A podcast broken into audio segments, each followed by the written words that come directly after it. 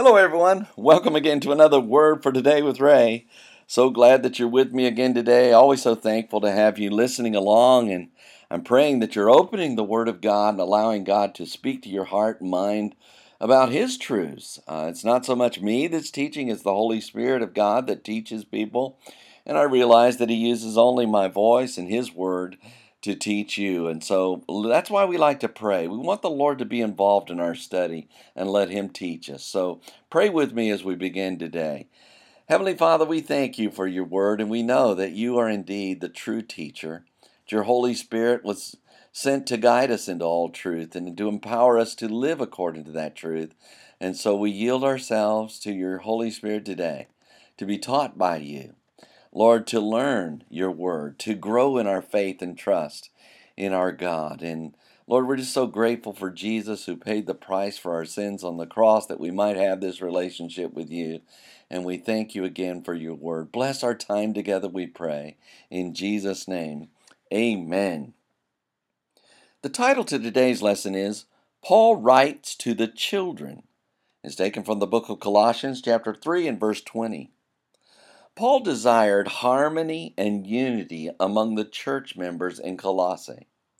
Judaizers and Gnostics, who were false teachers among them, were causing disunity because of their heresies. And Paul told the Colossian church members the importance of charity, peace, thankfulness, and manifesting their faith through their word and deeds. He began addressing specific groups of people within the church, which began with wives and husbands. And in chapter three and verse twenty of his letter to the Colossians, he wrote to the children who were among them. We read, "Children, obey your parents in all things, for this is well-pleasing unto the Lord." The verse begins, "Children, obey your parents in all things." Once again, Paul has targeted a specific group in which to give instruction, children.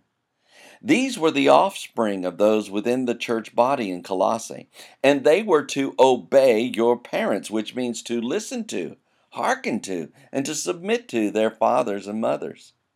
Notice, too, they were to obey in all things, which means individually and collectively everything their parents requested and demanded of them.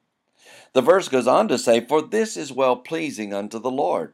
There's a qualifier to the children's obedience, which was, "For this is well-pleasing or acceptable unto the Lord, who is the God and Father of our Lord Jesus Christ."